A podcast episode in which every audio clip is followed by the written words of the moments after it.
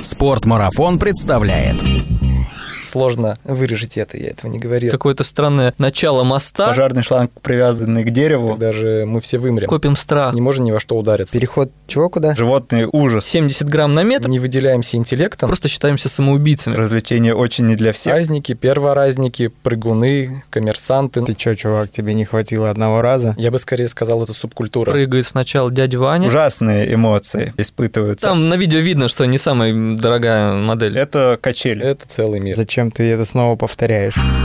Подкаст об аутдоре, активном образе жизни, путешествиях, приключениях и снаряжении для всего этого. Спортмарафон. Аудиоверсия.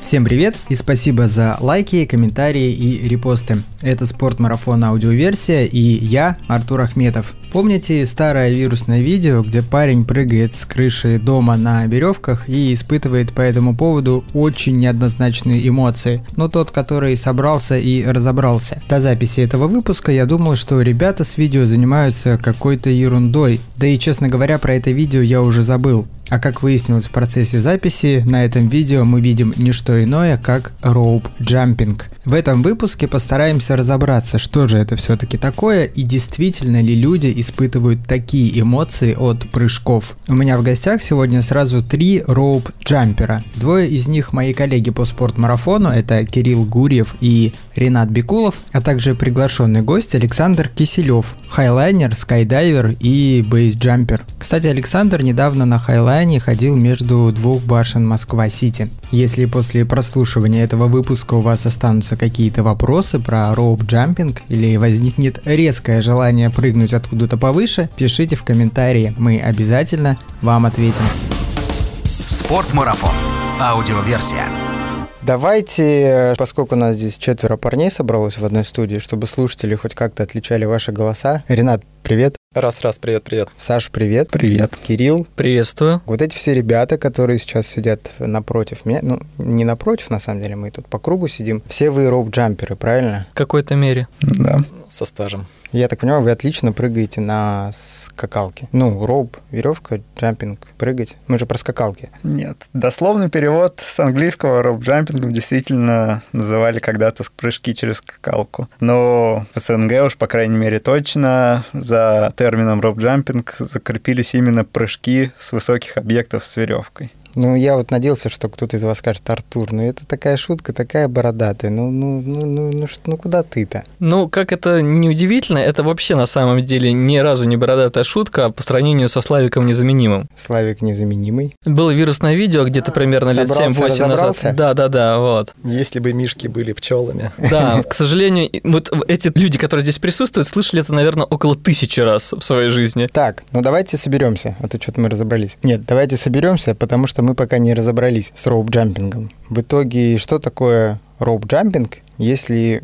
коротко. Это прыжки со статичных объектов, и веревки используются для того, чтобы затормозить падение человека, после которого он зависает в воздухе, в дальнейшем он либо спускается, либо выбирается на объект каким-то иным способом. То есть есть какие-то два высоких, например, здания. Один, два, неважно. А вообще роуп-джампинг – это спорт, развлечение, что это? Я бы скорее сказал, это субкультура. Такая очень узкая экстремальная активность. Но если это субкультура, ты должен сейчас рассказать, что вокруг этой субкультуры происходит. Там вообще, там немерено всего. Это целый мир. Наверное, сразу же стоит развеять некие стереотипы по поводу роупа, что это не резинка, это не банджи-джампинг. То, с чем вот чаще всего путают, это то, на что нам приходится отвечать, наверное, на вопрос чаще всего, когда мы говорим, что мы роуп-джамперы. О, это вы с резинкой там прыгаете в Сочи, да? Нет, это из похожей сферы, но не совсем. Да, то есть ключевое отличие банджи в том, то, что там сильный эластичный э, резиновый канат, который многократно растягивается и потом сжимается. Он каким-то образом еще сложно плетется, если не ошибаюсь. Ну, и это тоже, да, там присутствует, плюс там идет дополнительная страховка, и человека получается колебательное движение вверх-вниз. А с веревкой, как правило, используются альпинистские, чаще всего динамические, но в некоторых системах и статические веревки, которые используются в обычном альпинизме, скалолазании, для промышленных работ и так далее. Эти веревки тоже тоже растяжимы по-разному. Динамически могут растягиваться аж там до 30%, не больше, может быть, а статически поменьше. И за счет растяжения, а также, скажем так, переноса весов в этой системе образуется мягкий подхват и переход вертикального падения в горизонтальное качение. Сейчас, подожди, я нарисую картинку в голове, визуализирую. Переход чего куда?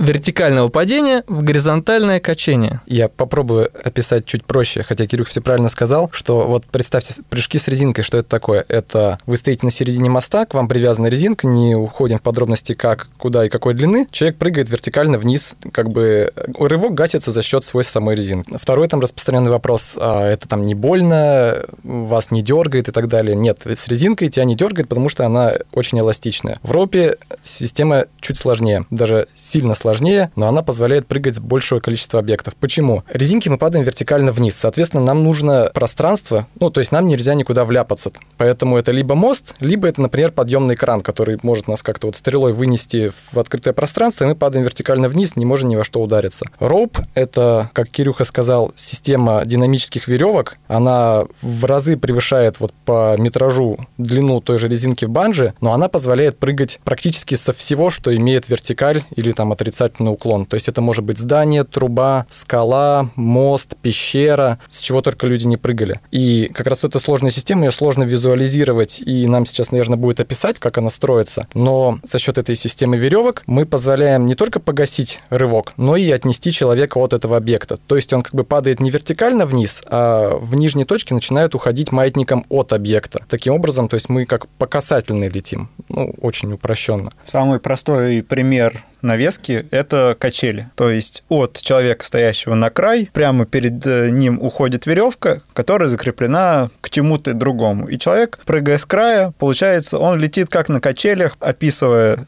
дугу. И за счет того, что его скорость падения вертикальная переходит в качение, в скорость горизонтальную, то не ощущается резкого подхвата, резкого торможения, а просто эта энергия видоизменяется. А веревка, на которую закреплен роуп-джампер, она скатывается на колесиках по канату? Или она привязана Это к середине? сейчас э, сложный вопрос как раз то, как строится система конкретного объекта. В данном случае, что описал Саша, с одной стороны, пара веревок привязана к человеку к обвязке, другой ее конец привязан к какому-то статическому объекту, и, соответственно, на расстоянии под ними ничего нет. То есть там вот пустое пространство под ними. Вообще, в более сложных системах, там, например, как для прыжка со скалы, как правильно сказал Ренат, требуется очень много снаряжений. Например, если прыгать приблизительно с 200-метровой скалы, может потребоваться примерно 2 километра веревок. Чтобы вы понимали, 2 километра веревок, 70 грамм на метр приблизительно, это достаточно большой вес, большая работа, большие расстояния. То есть получается, что роуп-джампинг — это либо два высоких объекта и веревка закреплена между ними, либо это какой-то один объект и веревка уходит по диагонали вниз и крепится внизу. Ты описал только часть системы. Мы возьмем, допустим, одиноко стоящий объект, например, скала. Направляющие веревки у нас будут уходить по диагонали вниз, а другая веревка, которая крепится к человеку, крепится к этой диагонали и ограничивается, чтобы она не уезжала до самого низа этой системы. Можем сразу сказать, что каждый из нас в той или иной степени или скалолаз, или альпинист, или спелеолог, или все вместе взятое, просто потому что мы работаем ровно с тем же снаряжением. То есть у нас те же карабины, спусковые устройства, чтобы там попасть, добраться на объект, жумары, статические динамические веревки, и подавляющее большинство пришло в роуп именно вот из этих дисциплин. Например, я искал возможность работать со снаряжением, таскать веревочки, вязать узелки э, в Москве там в зимний период, когда я не в альплагерях, там, когда у меня нет каникул в универе, я не могу быть в своих любимых горах, и я вот нашел такое увлечение, которое оказалось нечто больше, чем просто работа со снарягой, но еще и вот такая вот экстремальная штука, о которой мы сейчас расскажем. Ну, фактически, получается, роуп-джампинг можно делить на городские объекты и объекты природные.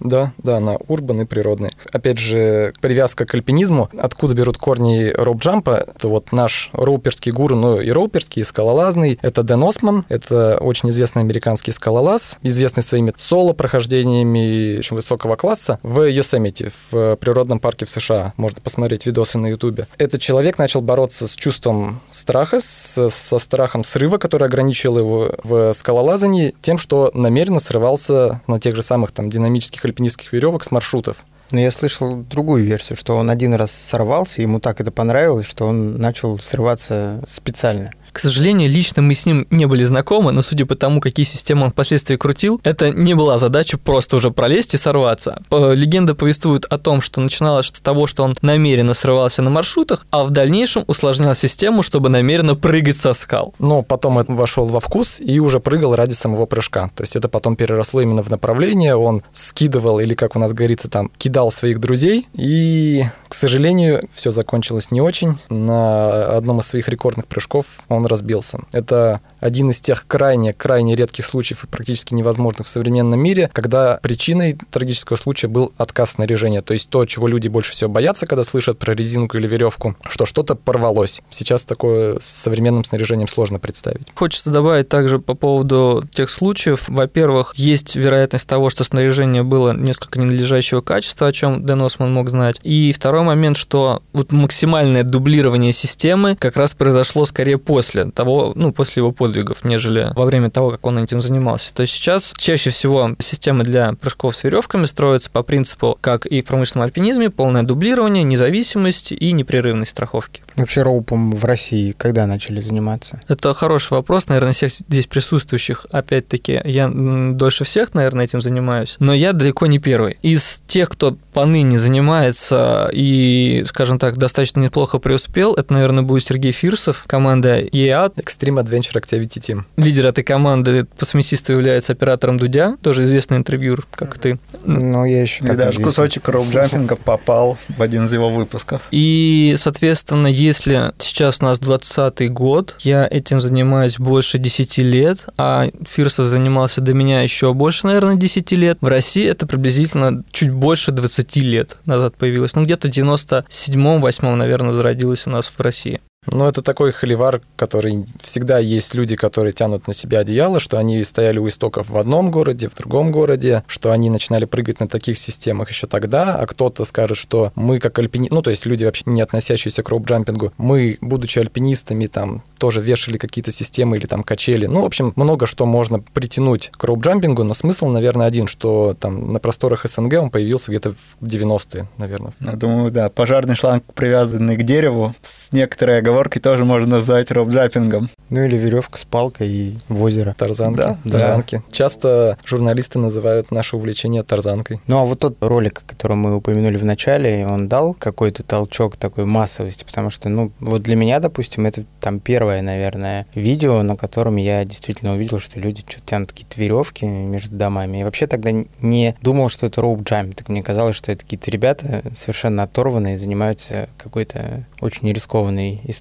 Есть вообще понятие, это была вот такая любительская шутка или это действительно человек прыгал роуп-джампинг? Да, тогда человек действительно прыгал роуп-джампинг. Э, дела обстояли у какой-то, по-моему, красноярской команды. Лично я с ними не знаком. Ну, видео стало вирусным за счет эмоциональности молодого человека. Не все в данном видео нравилось с технической точки зрения, но в целом это был роуп-джампинг, и это является фактом. Ну а то, что роуп-джампинг это нечто стрёмное, экстремальное, не самое умное, это, наверное, абсолютно так. Все, что связано с риском, наверное, сложно вырежить это, я этого не говорил. Я поставлю это в тизер. Обязательно. В общем, в глазах других людей мы не выделяемся интеллектом. А чаще всего мы просто считаемся самоубийцами, которые почему-то повторяют это раз за разом. Да, потому что человеку извне очень сложно оценить, во-первых, зачем это делается, во-вторых, насколько там про безопасность обычно вообще речи не идет. Человек думает, что вот вот сейчас-то он точно там уберется. И вообще чудо, что он выжил. И, в общем, безумцы, и это вопрос времени, когда же мы все вымрем. Но пока живем и здравствуем. Идея всего этого самая разная. Кому-то очень нравятся железки веревочки, кому-то нравится ощущение страха, для кого-то это преодоление себя, перебарывание страха, шаг там в неизведанное. Кто-то хочет просто разово получить какие-то уникальные эмоции. Ну, то есть причин, почему люди этим занимаются, множество, но, конечно, мы не самоубийцы,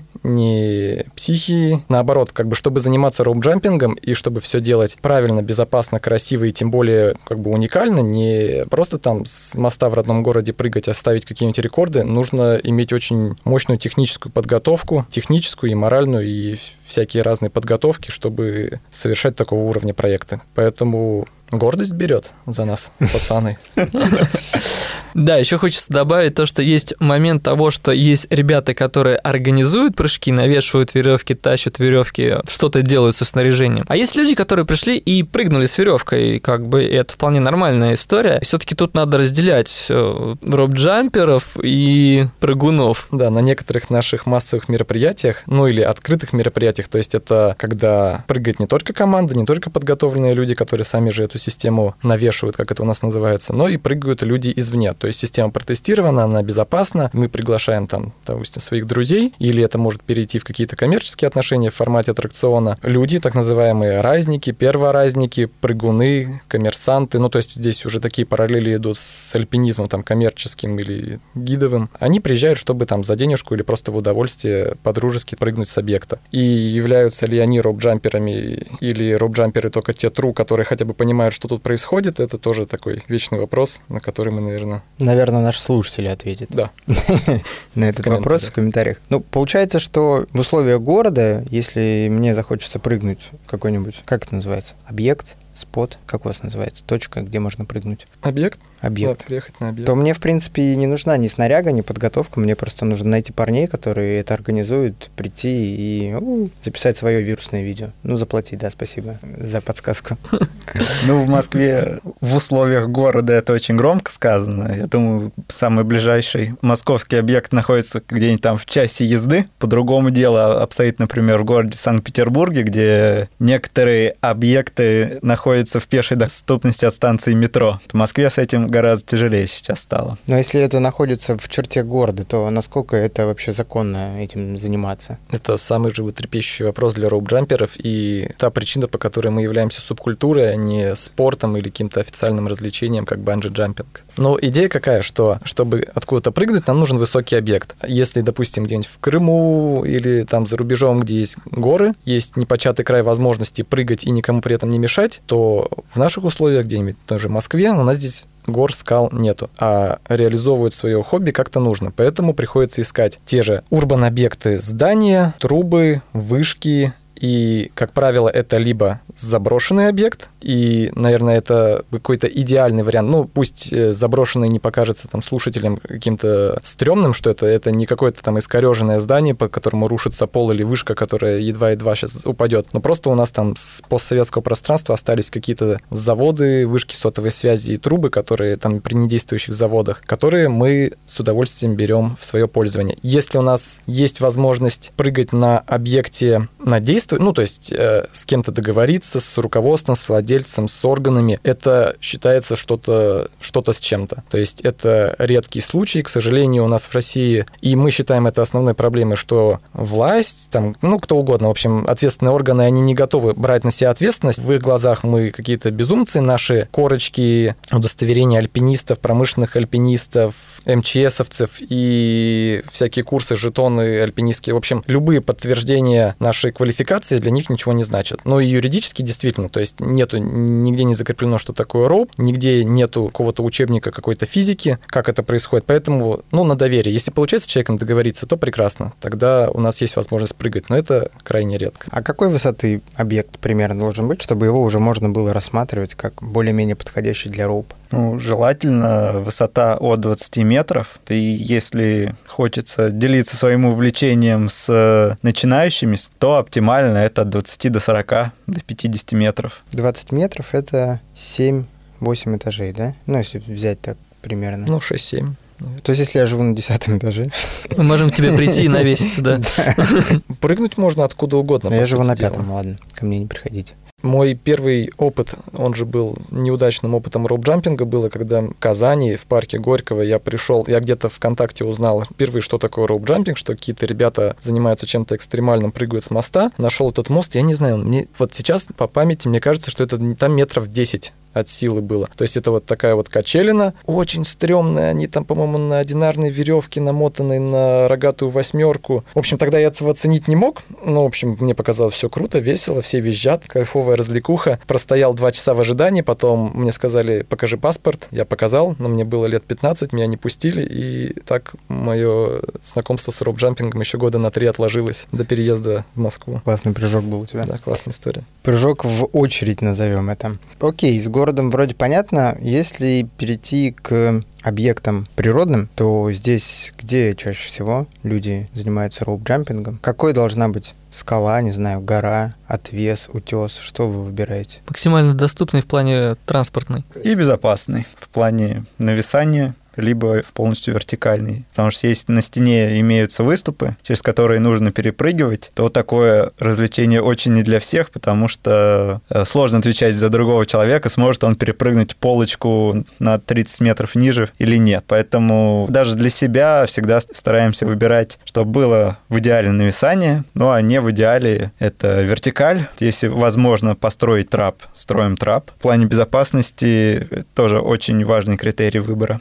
Трап это Мостик. Деревянный мостик, наверное, уже много достаточно мест по России матушке, где люди могут прийти на какую-то скалу и увидеть какое-то странное начало моста, и почему-то не законченное. И, наверное, людей посещает, что тут происходило вообще, кто тут... де- Ну, потому что там нет никаких ограждений, даже никакого намека на то, что здесь было до этого. А бывают достаточно длинные трапы, там метров и по 6 выноса от скалы дополнительного. Ну вот, теперь уже в России основная мека, наверное, была Крым, но также захватывается и Кавказский регион, и Дальневосточный регион, и достаточно много природных объектов, в том числе и в Карелии, кстати, прыгают. Ну, география наша велика. География очень обширна, но вот как ребята сказали, это совокупность факторов. Можно загореться просто красивым объектом, и неважно, высоко он в горах находится, далеко. Бывает, ребята устраивают экспедиции вот прям вот ради одной какой-то вот безумно красивой точки или очень высокой. Но чаще всего это совокупность факторов, это и высота, и безопасность, и доступность объекта, потому что притащить туда несколько километров веревок железа, самих себя с продуктами, палатками и все это организовать, это очень трудоемкий процесс. И как бы результатом этого бывает всего там 5-10 секунд вот этого падения, что тоже кому-то может показаться очень странным, что огромные труды, просто неделя-две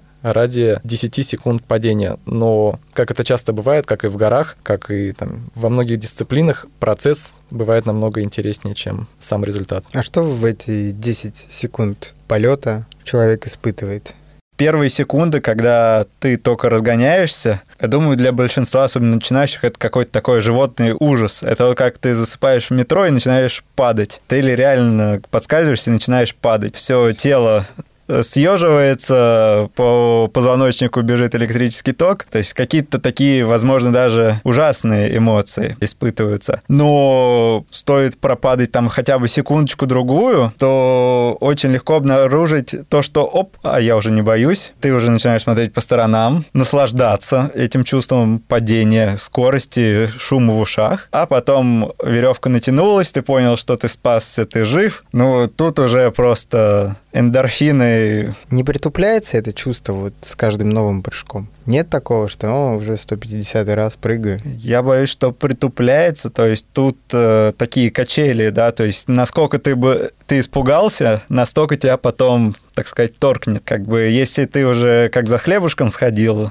прыгаешь, то и эмоции у тебя будет как за хлебушком сходить. Ну, миленько. У нас есть термин «копим страх». Мы можем по полгода не прыгать, и там, то есть, навешиваются объекты, люди прыгают, проходит полгода, год, ты все еще не прыгал. И потом ты приходишь, м, нужное сочетание солнца, погоды, навески объекта, твоего состояния. Ты такой, а, вот прыгну пойду. Прыгаешь, и тебе очень хорошо. Ты накопил достаточно страха, чтобы тебе было и немного страшно, и потом очень хорошо. Чем страшнее тебе при прыжке, тем лучше тебе после прыжка со всем выбросом адреналина, эндорфинов и так далее. Но у нас замыленный взгляд, потому что мы все напрыгали там больше 100 прыжков точно, может сильно больше там Не то чтобы я считаю, просто так повелось в нашей команде, что после каждого мероприятия мы подводили некоторую статистику и заносили прыжки в базу данных. За там, лет 7 наших прыжков у нас накопилась обширная база данных по там, более чем 7 тысяч наших клиентов, там более 17 тысяч прыжков, и мы можем точно сказать, у кого сколько, да, то есть по моей же базе данных у меня там уже прыжков 400. И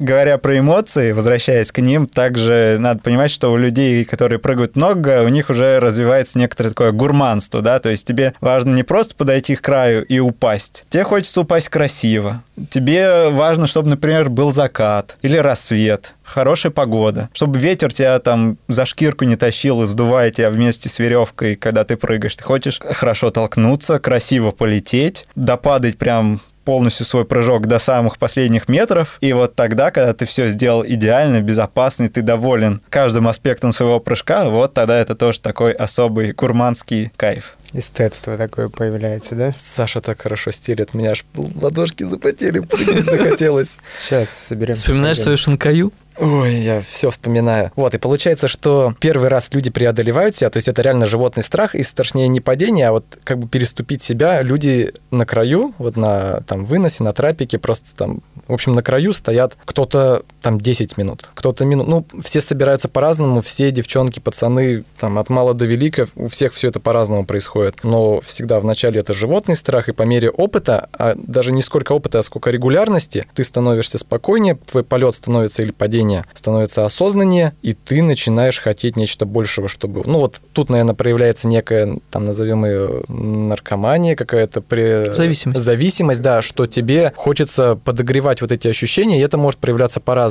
Ну, самое классическое, ты увеличиваешь высоту, а дальше там могут быть различные... И глубину. Глубину, да, падения. Высоту объекта, глубину падения. Ты можешь начать крутить какую-нибудь акробатику. Ты можешь, там столько всяких безумств было у нас придумано. Люди начинают себя засовывать в спальники, прыгать тандемы втроем, вдвоем, за ноги, за руки, за что только не прыгают. Начинают скидывать себя в автомобилях. Это тоже роуп-джампинг? Да, мы автомобиль скидывали с моста. Не мы, но можете найти это видео в интернете. Ну, там, по-моему, внутри не было человека. Внутри, по-моему, не было. Но Да, это Просто автомобиль скинули, да. rope jump, да, для автомобиля. То есть в Америке люди запускают автомобили в космос, а мы их скидываем с моста. Всё Ну, у нас нормально. какие автомобили, такие и запуски. Ну, там на видео видно, что не самая дорогая модель. Понятно, не Тесла. Окей. Ну, можно добавить про эмоции от первых прыжков то, что для многих, как-то не странно, самым страшным оказывается второй прыжок. На первый прыжок люди идут, э, толком не осознавая, что они сейчас будут испытывать. Они подходят к краю, да, они, да, они ис- испытывают, конечно же, чувство страха от высоты. Наша стандартная считалочка ready, set, go. Да, они такие, окей, сказали go, прыгнули. Вот, упали, у них, их торкнуло. Вот, и второй раз, когда они уже стоят, они понимают, что вот сейчас они толкнутся, и вот эти первые моменты ужаса, и тело уже как-то не хочет и не спешит покидать. Вот интересно, это именно тело не хочет или все-таки разум говорит, ты чё, чувак, тебе не хватило одного раза, зачем ты это снова повторяешь? Ну, скорее всего, и то, и другое, но больше разум. Просто потому, что если человек прыгнул и потом бежит сразу прыгать второй раз, скорее всего, он второй раз тоже прыгнет, потому что он еще на адреналине. А если дать ему какой-то временной отрывок, когда он сможет успокоиться после прыжка, вот тогда второй раз для него будет значительнее первого намного. Потом еще откроет Википедию, прочитает про Дэна Османа, что он разбился. Кого это останавливает? На человека можно еще надавить, сказать ему, давай сделай красиво, или у тебя стоит толпа друзей и говорят там, типа, давай крутани сальтуху, или там, давай падай никак там, Как обычно. как обычно, да. Вот это, конечно, давит. Все э, здесь присутствующие в той или иной степени работали выпускающему. Ну, по крайней мере, у нас в команде это высшая должность, так сказать, которая уговаривает человека прыгнуть и находится, так сказать, последним рубежом между чистым полетом и работой системы. То есть он должен за всеми все проверить, хотя бы там условно или визуально, и уговорить человека прыгнуть. По нашей статистике, приблизительно 1 на 50 человек отказывается от прыжка в принципе. Это должен быть такой психолог еще. Психолог-мотиватор. Just do it! You can do it. Да, это Спарта. Это тоже было. Про безопасность хочется немножко поговорить. Во-первых, вопрос такой. А я подписываю какой-то документ перед тем, как прыгаю? А освобождение вас от ответственности. Ну, я думаю, юридические силы такие документы практически не имеют, однако они имеют очень большой эффект на самого прыгающего, чтобы он еще раз подумал, что он занимается опасным делом, да, то есть, например, часть наших объектов, например, возьмем заброшенное недостроенное здание, да, где отсутствуют стены, где в полу могут быть технологические отверстия, там, незакрытые шахты лифта. То есть человек, когда он подписывает такую штуку, он начинает как-то осознаннее относиться к тому, чем он занимается, и к просьбам отойти от края, ходить, например, только по разметке, не ходить в то крыло здания, заходить вот только там, где на карте отмечено, что нужно заходить. То есть это работает на осознанность человека. Ну и как в подобных смежных дисциплинах, там, типа парапланов, парашютов и так далее, там тоже есть, безусловно, отказы в снаряжении, и там в многих случаях люди тоже подписывают различные бумаги, но вот чем это может быть чревато в случае все-таки ЧП, это вопрос остается в России открытым, и, ну, то есть тут, к сожалению, сложно однозначно отвечать. Ты сказал в России, а как в остальном мире? Есть там какие-то? Ну, вообще в остальном мире роупы это что? По-прежнему так же, как у нас субкультура культура, или все-таки это определили в какой-то вид спорта, и она имеет какую-то законодательную базу под собой, основу? Может, люди профессионально занимаются? Фактически, насколько мне известно, занимаются робджампингом во Франции. Невольно я прыгал в Швейцарии и узнал, что они тоже там занимаются, просто они это называют по-другому. Поляки. Поляки, да. Ну, в принципе, в Америке немножко, но тоже на таком достаточно примитивном уровне. Я бы сказал, это больше похоже на стационарный аттракцион. То есть это чья-то частная территория, частная лавочка, и они там занимаются, ну, чем захотят. Тогда, например, возьмем меня человек, который ни разу не прыгал роуп, решил я, что хочу прыгнуть. Как мне понять, что система надежна? Как понять, что команда ребят, которые это делают, понимают, что они делают? То есть как мне оценить, что вот здесь можно прыгать, здесь безопасно? Если коротко, то никак. То есть э, все очень сложно, и человеку неподготовленному, если у вас нету какого-то альпинист, ну, в общем, навыков вот технических, вы не понимаете, что здесь привязывается, как это вообще работает, то оценить именно техническую сторону невозможно. Поэтому остается только уповать на какие-то отзывы о команде, знакомства. То есть обычно все приходят через знакомых в это увлечение. То есть кто-то кого-то позвал, пойдем с нами прыгнем. А с кем прыгнем? Это надежные ребята? Те говорят, да, надежные. Но это все очень условно. Нету каких-то объективных параметров, кроме авторитета команды, на то, насколько это безопасно. И когда Роуп был, не знаю, году, наверное, там в 15, 16, 17 на каком-то подъеме, команд было такое огромное количество по всей стране, что появилось очень много жаждущих до легкой денежки, которые покупали самое там дешевое снаряжение, обходились, в общем, каким-то минимумом как знаний, так и снаряги, и все это зачастую оканчивалось не очень хорошо. И это происходит, наверное, в любой дисциплине, какой-то около экстремальной, когда какие-то фрики, какие-то неадекваты бросают тень на все увлечение, оно, естественно, всплывает где-нибудь в СМИ, все это заканчивается общественным порицанием, опять историями про психов, наркоманов, самоубийц и людей, которые за деньги гробят других людей. В защиту хочу сказать, что технически роп очень безопасен. Если ребята адекваты, если это ребята знающие, умеющие и понимающие, что они делают, они вот то, кого я только что описал, то вся система продублирована. Что это значит? Что каждого карабина по два, каждой веревки по две. В общем, все имеет запас прочности не то чтобы в два раза, а значительно больше. Поэтому технически, и вот именно с точки зрения снаряжения, проблем у нормальной команды быть не может. Основная причина несчастных случаев – это человеческий фактор. И тут у нас две составляющие. Либо это организаторы, очень длинная история, либо это прыгун. Поэтому стараются для людей неподготовленных выбирать максимально простые объекты, там, где человек, что бы он ни сделал, все с ним закончится прекрасно. Там, как бы он ни стал падать, на веревку он не намотается, веревка не порвется, как бы в сторону, в стену он не вляпается. Чтобы сделать такую безопасную навеску, ответственно уже команда. Дальше вопрос к команде. С безопасностью все довольно сложно, и это на совести организаторов. Тем не менее, когда приходишь на прыжки, есть некоторые вполне очевидные вещи, на которые невозможно не обратить внимания. Ну, да? вот, наверное, именно про них как раз хотел бы услышать. То есть, если среди организаторов разброд и шатание, то есть непонятно, ты приходишь и не можешь понять, кто тут организатор, почему все друг на друга кричат, что тут происходит, почему от кого-то пахнет алкоголем, кто-то там в кусты побежал там запахло жжеными тряпками, то, наверное, тут происходит что-то странное. И тебя никогда не отправят прыгать, когда вот ты только что пришел, сразу тебя пристегнули, давай прыгай. Ты всегда приходишь заранее, ты видишь, что происходит, как ребята работают. Ты можешь набрать некоторую статистику по людям, какие у них эмоции, вот их там отстегнули, может, они там через одного травмируются. Стоит задуматься, надо ли тебе прыгать. То есть есть некоторые вещи, которые очевидные. Ну, вроде я как слышал такое не правило, а может быть, не знаю, признак, что, ну, когда заходит группа, первым должен прыгнуть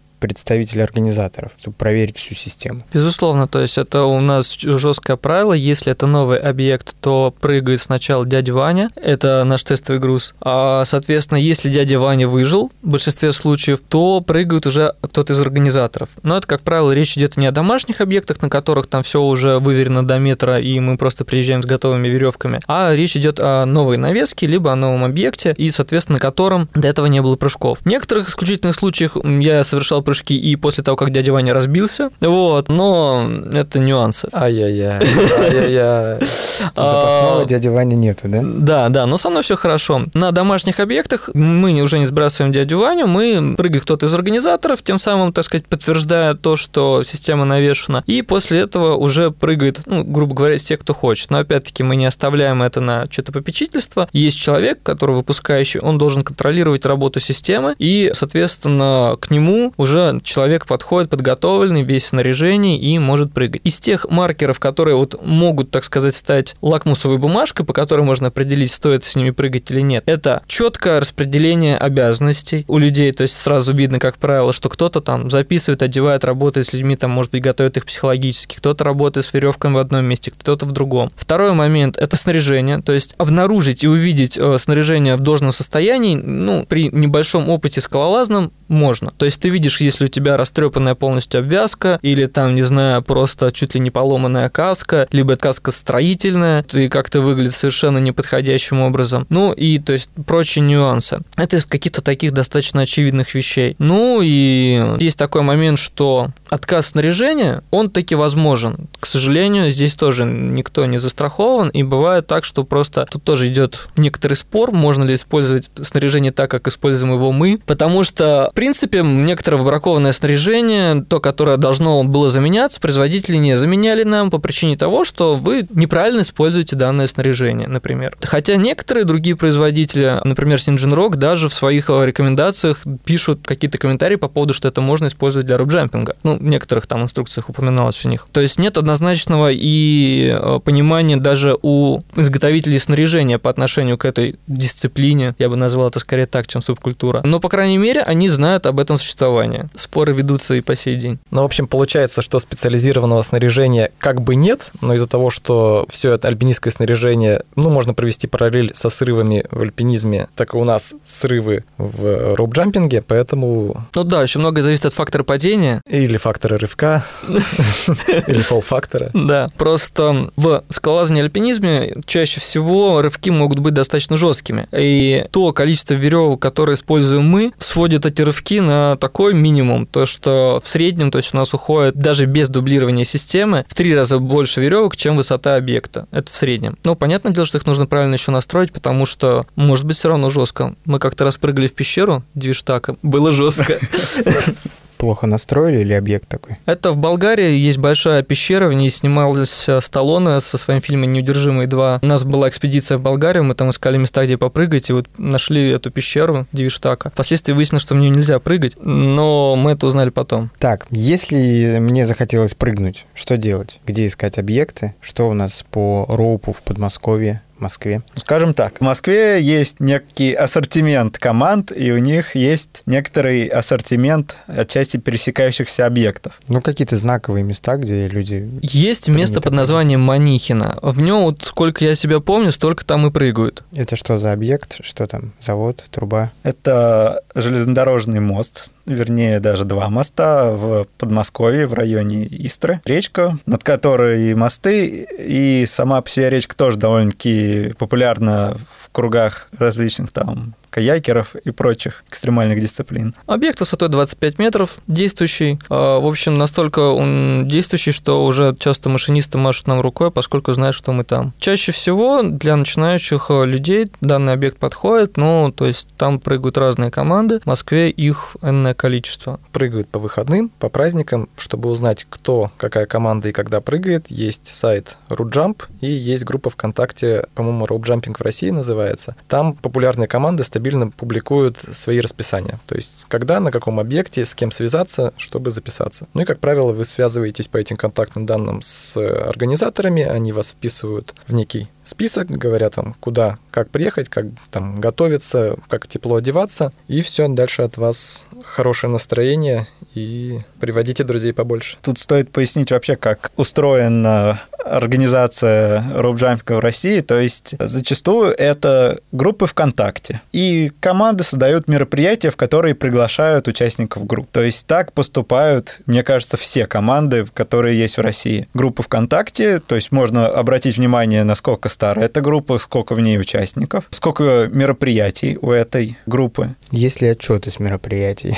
Да, да, да. Мероприятий э, много, но ни одного отчета. Подозрительно. Очень важно сказать то, что фотографии с прыжков – это одна из наиважнейших для прыгунов вещей, потому что кому-то нужно поменять аватарку, отчитаться перед друзьями. То есть фотография это очень важно, и практически на каждом мероприятии у каждой команды будет фотограф, который делает фотографии, и эти фотографии потом публикуются зачастую тоже в мероприятии. То есть можно по фотографиям заранее многое понять по команде. Сколько к ним приезжает народу, насколько серьезно это все выглядит, насколько древняя у них история, как давно они прыгают, сколько мероприятий там, как часто проводят. Но обычно команды не стесняются своих регалий и пишут все свои лучшие там поездки, экспедиции, то количество объектов, то количество прыгунов, мероприятий, через которые они прошли. Таким образом, можно как-то отсеивать менее опытные команды, выбирать для себя более опытные. Ну и вот, как Саша сказал, по фотографиям, по видосикам, может, по кругу объектов, потому что у многих команд есть некие свои рейтинги, когда человек, чтобы прыгнуть с более высокого объекта, с более сложного, ему нужно сначала доказать свою там адекватность, попасть на объект простой, на безопасный, прыгнуть, если человек хорошо справляется, потому что все равно люди, кто-то не контролируя себя, может упасть просто абы как, а кто-то может, как ему выпускающий объяснил, так и там ровно полететь. Соответственно, доказывая это, прыгая с конкретной командой, и обычно так люди и закрепляются, они прыгают со своей, с домашней там командой, и прыгают на их объектах, и потом могут удостоиться чести там быть приглашенными, например, в какую-нибудь уникальную уникальную экспедицию. Ну, так обычно и бывает. Ну, тоже поясню, мы здесь втроем из двух разных команд. Мы с Сашей из одной команды. В данный момент мы достаточно редко проводим наши мероприятия, в основном только летом. И Ренат из э, конкурирующий. Я никто. Был в команде «Фактор падения», потом я создал свою команду «Антипаник». Сейчас ни команды «Фактор падения», ни «Антипаника» не существует. Я в свободном плавании. Можете его к себе забрать. Ну, посмотрим, как он себя там покажет. Наша команда VS Rope Jump. Мы начинали прыгать с какого года? Восьмого, наверное, девятого. Да, где-то так. Я, честно говоря, даты не помню, ничего не помню, вот все как отбило. Помню, что у нас было четверо. По странному стечению обстоятельств, моя коллега, с которой мы начинали прыгать, также работает у нас в магазине теперь. И еще пару человек, они просто работают еще в других местах. В дальнейшем наша команда обрастала людьми, состав очень часто и сильно менялись. Э, бывали какие-то взлеты и там по и составу, и в принципе по опыту, и падений и так далее. Но в целом это длительная, планомерная жизнь такой небольшой организации в рамках экстремального движения. Ну и, как вот сказал Саша, примерно после его, даже чуть раньше его прихода, в дальнейшем она просто оптимизировалась, мы вели статистику по людям, и у нас там было понимание, сколько людей возвращается прыгнуть второй раз или больше, на какие люди, объекты предпочитают приезжать. Единственное, что у нас толком не было, это, по-моему, в зависимости от погоды. Большинство другой информации мы только и собирали, так, так, такой большой массив данных. А по поводу травмоопасности, она есть, например. И летальных случаев мы посчитали приблизительно 1 на 200 200 тысяч прыжков. Ну, самая распространенная травма – это ссадина. Человек как-то неудачно схватился за веревку, веревка, когда начала натягиваться, она, так как делает это довольно-таки быстро,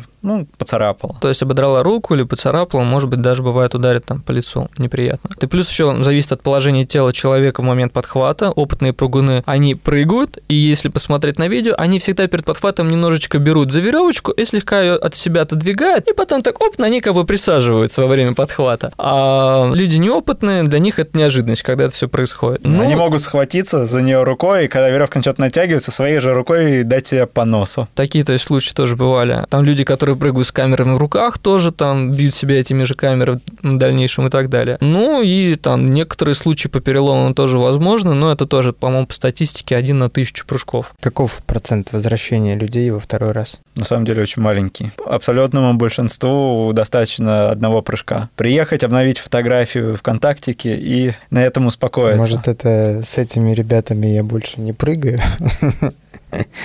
Ну, мне почему-то кажется так у всех. Я доподлинно не знаю статистику всех остальных команд, но мне почему-то кажется, наблюдая со стороны, что у всех примерно одно и то же. Большинству хватает одного-двух прыжков. Ну, или человек приехал на разок, или он уже подсаживается на это дело и дальше ездит с тобой стабильно. Единственное, что может его остановить приехать к вам, это есть у нас уже упомянуло, что есть объекты пересекающиеся, когда несколько команд прыгают на одном объекте, а есть так называемые домашние объекты. Команда находит какое-то свое уникальное место, прыгает его, и потом может, скажем так, закрепиться за этим объектом и, например, не пускать или пускать только с их разрешения другие команды оттуда прыгать. И получается такая конкуренция, что чтобы прыгнуть с какой-то уникальной точки, тебе нужно поехать к другой команде. В таком случае получается, что люди могут мигрировать от одной к другой, чтобы, ну или в зависимости от их расписания, в зависимости вот от географии прыжков, чтобы прыгнуть там или там. Так, давайте, наверное, под завершение этого выпуска расскажите про свой самый запомнившийся прыжок и про тот объект, где бы вы хотели прыгнуть в ближайшее время. У меня очень много таких вариантов. Ну, надо выбрать один. Ну, я скажу, наверное, про запомнившийся прыжок. Есть местечко в Крыму под названием Фиолент. Я на нем прыгал впервые очень давно, наверное, там на втором году жизни нашей команды. И впоследствии мы нашей команды туда вернулись с Сашей и навесили там тувей. Это когда из одной точки на двух навесках выпрыгивают два человека. То есть у нас как бы две системы для двух людей, они, ну, то есть полностью задублированы, независимо вообще друг от друга, но прыгаем из одного места. То есть мы там можем даже держаться друг за друга до момента натяжения веревок. И прыжки там мне, конечно, запомнились прям вот просто грандиозно. Это не самый высокий объект, но он находится непосредственно над обрывом моря, то есть ты прыгаешь прямо над морем, и вы летите вдвоем. Это такое единение очень интересное, очень ну, то есть классный опыт в том плане, что вы резонируете своими эмоциями друг с другом, и они просто увеличиваются в разы. То есть не только твои эмоции ты переживаешь, но и переживаешь эмоции человека, с которым ты летишь. Я так прыгал с женой, с Киселевым и, по-моему, с кем-то еще. Круто. А где хотел бы прыгнуть? На самом деле, это очень сложный вопрос, потому что в последнее время меня не тянет на высокие объекты, а выше там 150 метров. И, наверное, хочется прыгнуть с залетом в водопад. Вот. Есть одно местечко в Дагестане, думаю о нем.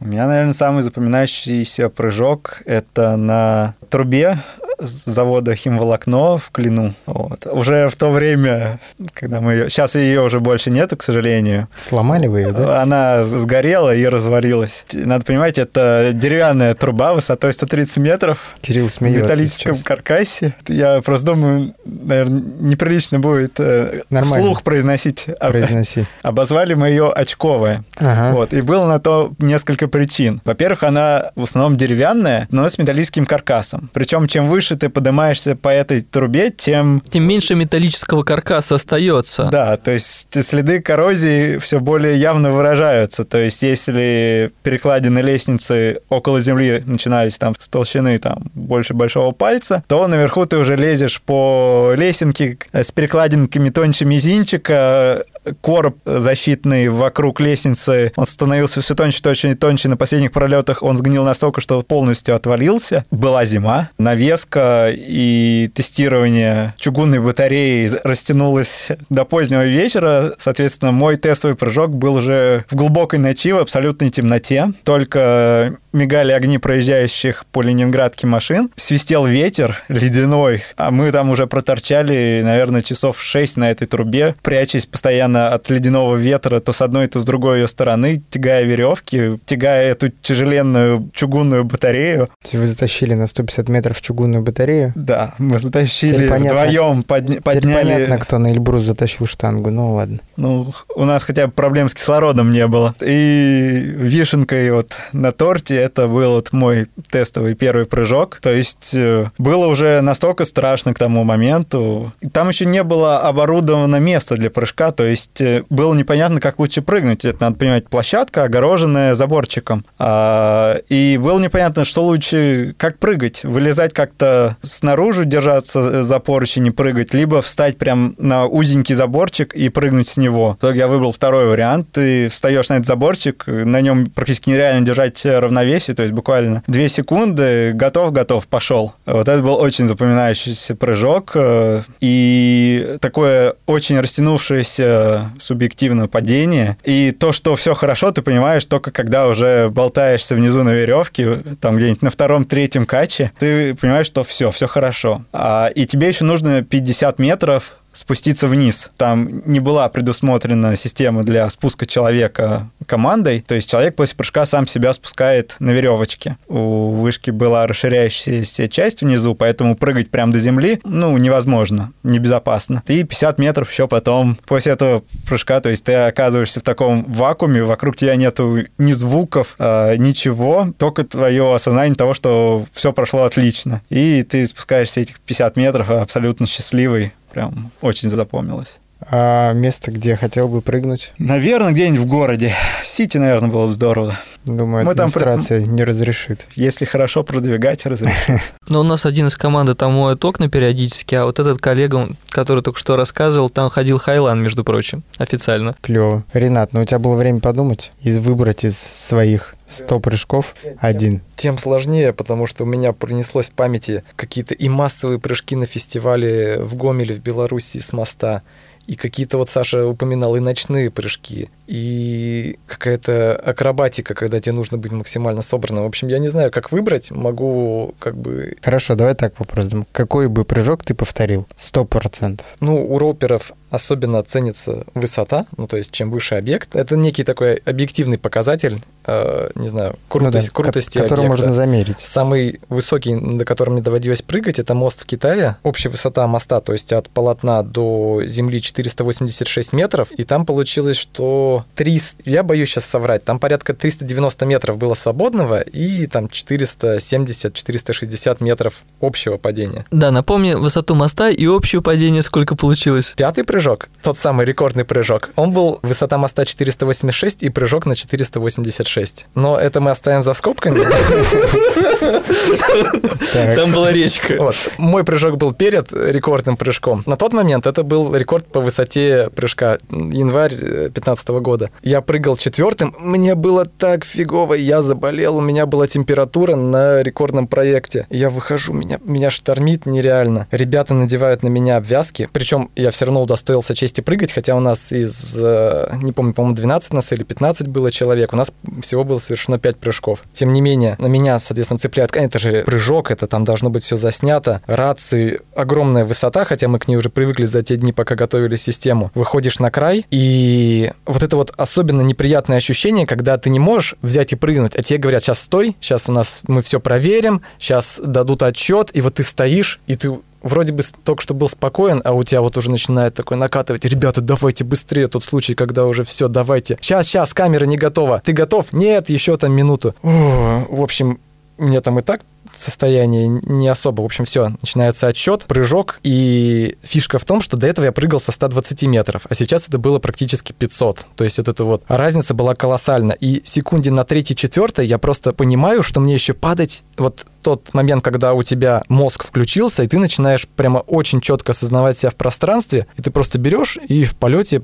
поворачиваешь голову, смотришь вправо, посмотрел на мост, именно вот вверх посмотрел удаляющийся от тебя. Это какое-то дикое, странное чувство. 14 секунд длился полет. Это реально много. Обычного там 50 метров ты прыгаешь, длится секунды полторы, там две. Ну, это было, это вот, наверное, самый запоминающийся прыжок, просто потому что он именно запомнился вот с каждой, каждой секундой падения. И настолько мягкий подхват, он просто абсолютно нету вот э, момента перехода вот рывка. Ты просто замедляешься и смотришь наверх и понимаешь, что вот под тобой 20 метров до воды, до реки, а над тобой почти 500. И ты только что совершил рекордный прыжок. Вот выше тебя, ну, как впоследствии оказалось, прыгнут, но через несколько часов. Я потом лежу на берегу в таком с температурой, как оказалось, там потом у меня там, не знаю, за 38, боюсь соврать, в таком полуобморочном состоянии, смотрю наверх на мост, наверху кит... мы где-то посреди глубинки Китая, и просто какой-то сюр. Ну, и это на всю жизнь останется, это воспоминание. А где хочу прыгнуть,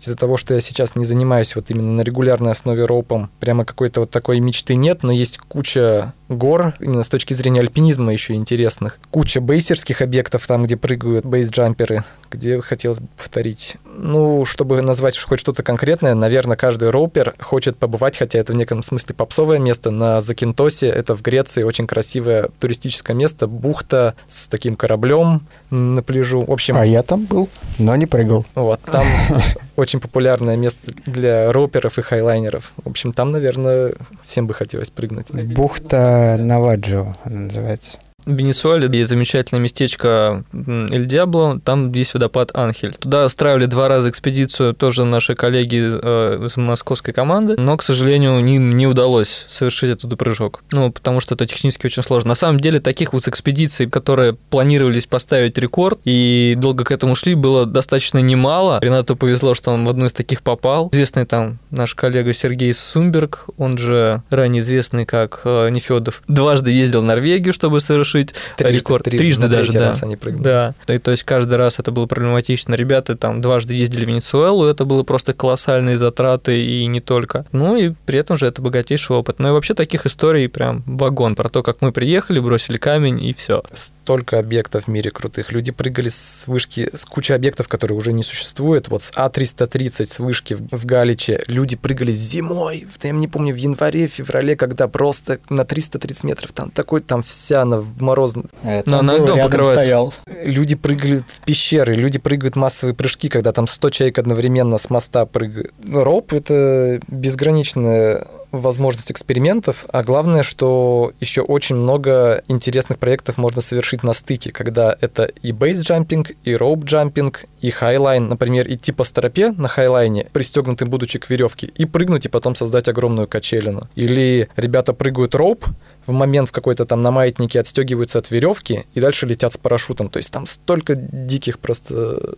трюков можно воплотить. Но Круто. Нужно много снаряги, отличная команда, много упорства, желания, главное хорошее настроение. И немножко смелости. И времени. Ну что, ребят, спасибо большое, что рассказали. Ну, на самом деле, вы так рассказываете, что вот сейчас, в данный момент, мне прям очень хочется, но завтра я проснусь, скорее всего, и подумаю, не, не надо мне такого удовольствия. А мы не будем уговаривать, нам больше достанется. Ладно, хороших вам и безопасных прыжков. Спасибо, что пришли. Пока. Пока. Спасибо тебе, пока.